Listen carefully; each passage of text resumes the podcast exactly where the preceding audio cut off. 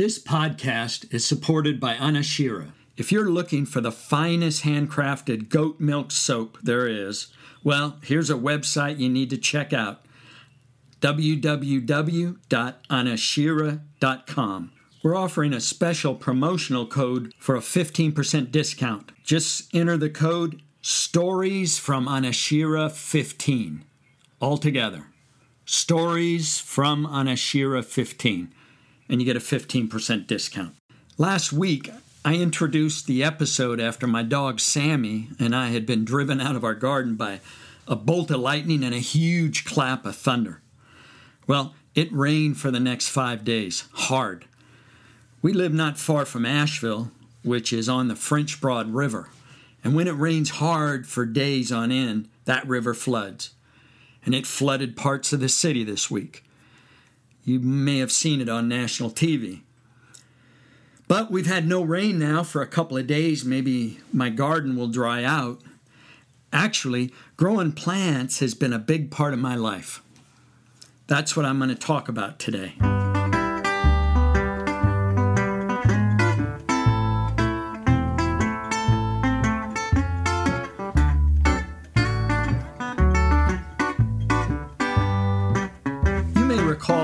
Week, I'd climbed up the steps to the Fortner house. A man had opened the door, and I'd said, John H. Fortner, and so on and so on. I'm so glad you opened the door. Why did I say that? I promised to tell you. Well, here's why. You remember those thousands of acres of fig trees?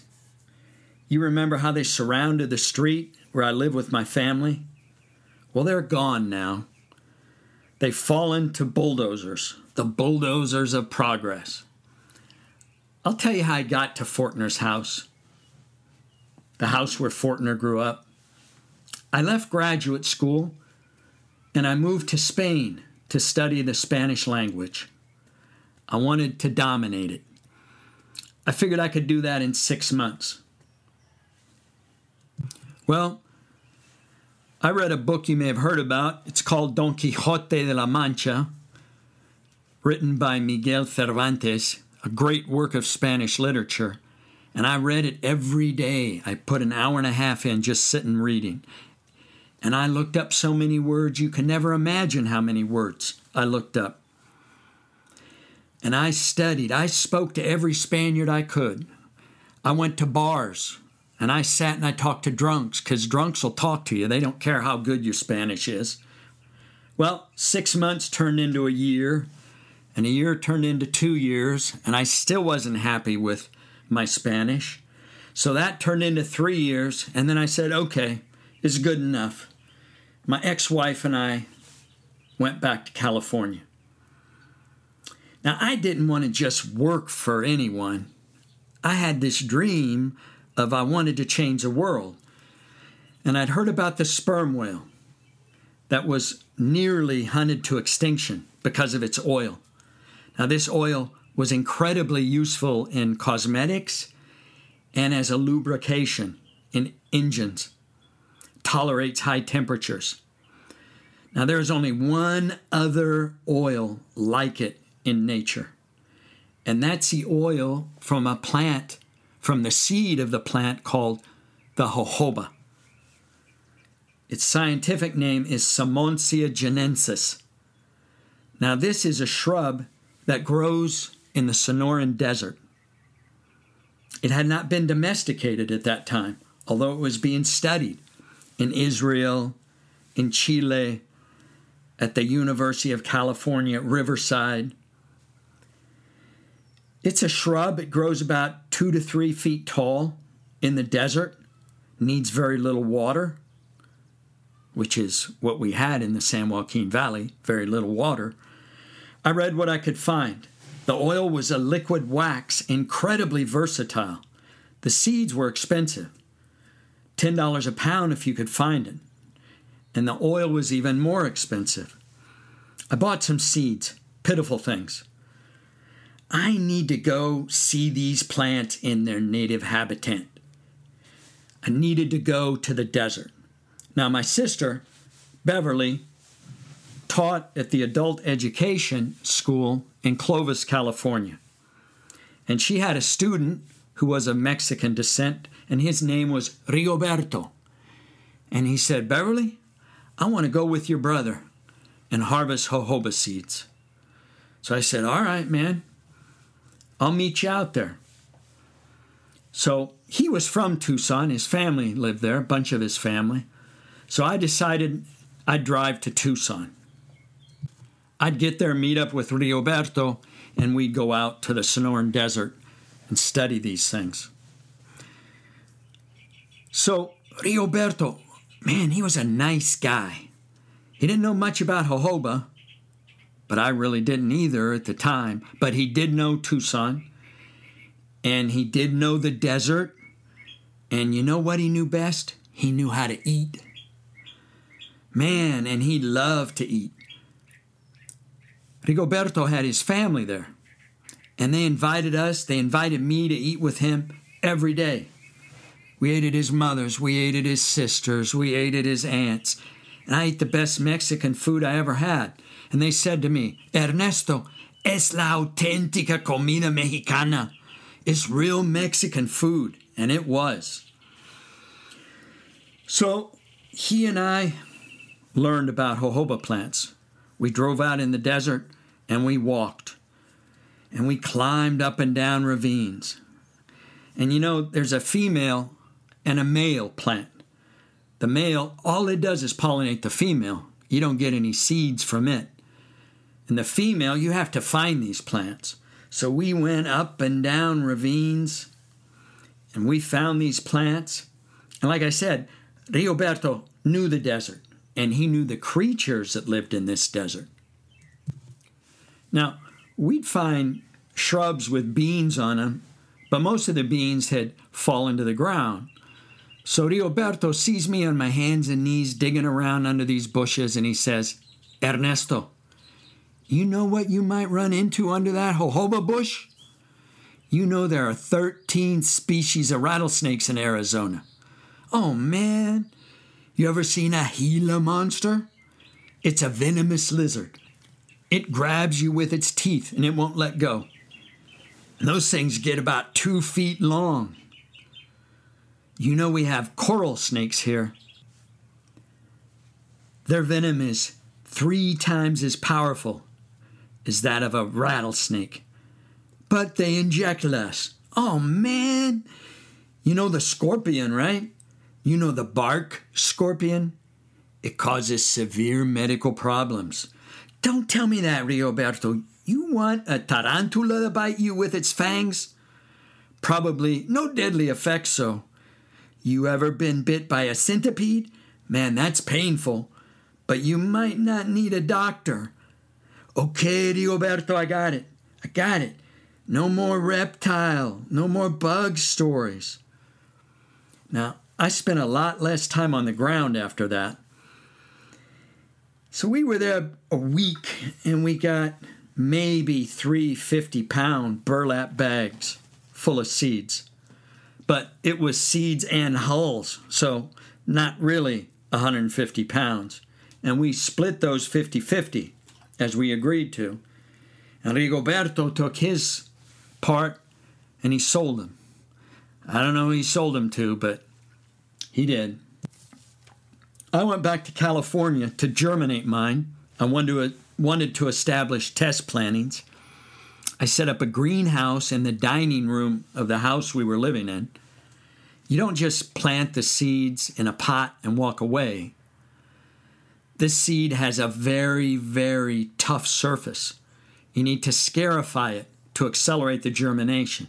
Now, scarify you take the seed, you hold it, you take a piece of sandpaper, and you rub it back and forth across the edge of it to open it up so the moisture can get in. Now, this plant has a very long taproot. It needs to go down for water, so you can't just plant it in a pot. I used quart milk cartons that I bought from a dairy. I had the lights on for 24 hours. Man, I had hundreds of plants everywhere in this room. I didn't have any land. I had just been a student, well, most of my life. And I had a job in construction, at the time. A buddy of mine was a contractor and he built custom houses. So I worked with him in the daytime and at night, and on the weekends, I work with my jojoba plants. Now I found people who people who'd give me use of their land for pilot plots. I'd transplant the young jojoba plants there, and we'd study how they did.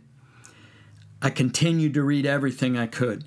I found a number of farmers in the San Joaquin Valley who wanted the same thing I did. We banded together and founded the San Joaquin Valley Jojoba Growers Association. But my beans were small, my plants were small. One out of ten was maybe good size. I'd heard of a man named Fortner, and people who knew of him told me things about him. He lives out on Van Ness Extended. He has some huge jojoba bushes. He's the son of that Fortner who planted all those figs around here. He invented the fig Newton to use those figs from his dad's trees. His jojobas produce huge seeds. You can't get near them. He'll shoot you, or he'll call the sheriff if he sees you around his bushes. Now, some of those statements were true and a couple were not. I realized that since it took three to five years for a plant to produce seed, I needed better stock to begin with. I tried to get a number for Fortner to talk to him, but his phone was unlisted. I finally just went out and I walked up those steps and knocked on the door. And you know the and you know that he answered it. And I said, Mr. Fortner, I need your help. I hear you have beautiful big jojoba shrubs. Could you share some of what you know? I just, could I just look at your bushes? He was pretty gruff at the beginning, but after I'd told him what I was doing, he said, Come on, let's go look at those bushes. He told me, You know, I didn't plant those bushes, my father did. He thought he could do something with that plant and the seeds like he could with the figs. Never did work out for him. The plants are pretty, though. And man, he was right. The jojoba plant is a beautiful plant, it's an evergreen shrub. These were huge. They were in good soil and they had plenty of water. The seeds were big, huge, much bigger than the seeds from the desert. He said I could have as many of those seeds as I wanted for my research. Just come over and pick them. Study the plants. I just don't want any other people traipsing around. And keep me posted on your work. That's great, Mr. Fortner. I really appreciate it. So I gathered the seeds and I planted them. And I transplanted the seedlings to pilot plots all over the San Joaquin Valley. Many of those jojobas are still alive today and producing seed. I would meet John Fortner for coffee, sometimes breakfast, and update him on my progress. And he'd tell me whatever invention he was working on at the time. He was known for inventing food processes and products. I knew he worked as a consultant for Pillsbury. Well, I worked on my jojoba project as long as I could, but I realized I didn't have the resources to fund the investments needed to make this plant commercially successful, and it would take a lot of time. And I found out that I had a baby on the way. I needed to get serious with my life. I needed to find a real job. I needed to make a living. I needed to be successful, support my family. So that's what sent me into the corporate world, and my life changed. Now, you know, John Fortner and I never talked about his inventing the Fig Newton. It was such a good story, I just believed it was true. Only some years later did I go to verify it. Oh man, I found out that in 1891, a man in Philadelphia by the name of Charles Roser invented a machine that inserted fig paste into a thick pastry dough. The first Fig Newtons were baked at the F.A. Kennedy Bakery that same year. The cookie was named after the city of Newton, Massachusetts. That urban legend about the cookie that was running around in Fresno that I liked so much was wrong. John's father, J.C., did not plant a single fig tree in Fresno until 20 years after the first Fig Newton had been baked and sold commercially. Well, that's it for this week's story. Oh, although you don't see jojoba plantations around like we'd envisioned, you still see jojoba oil used in cosmetics.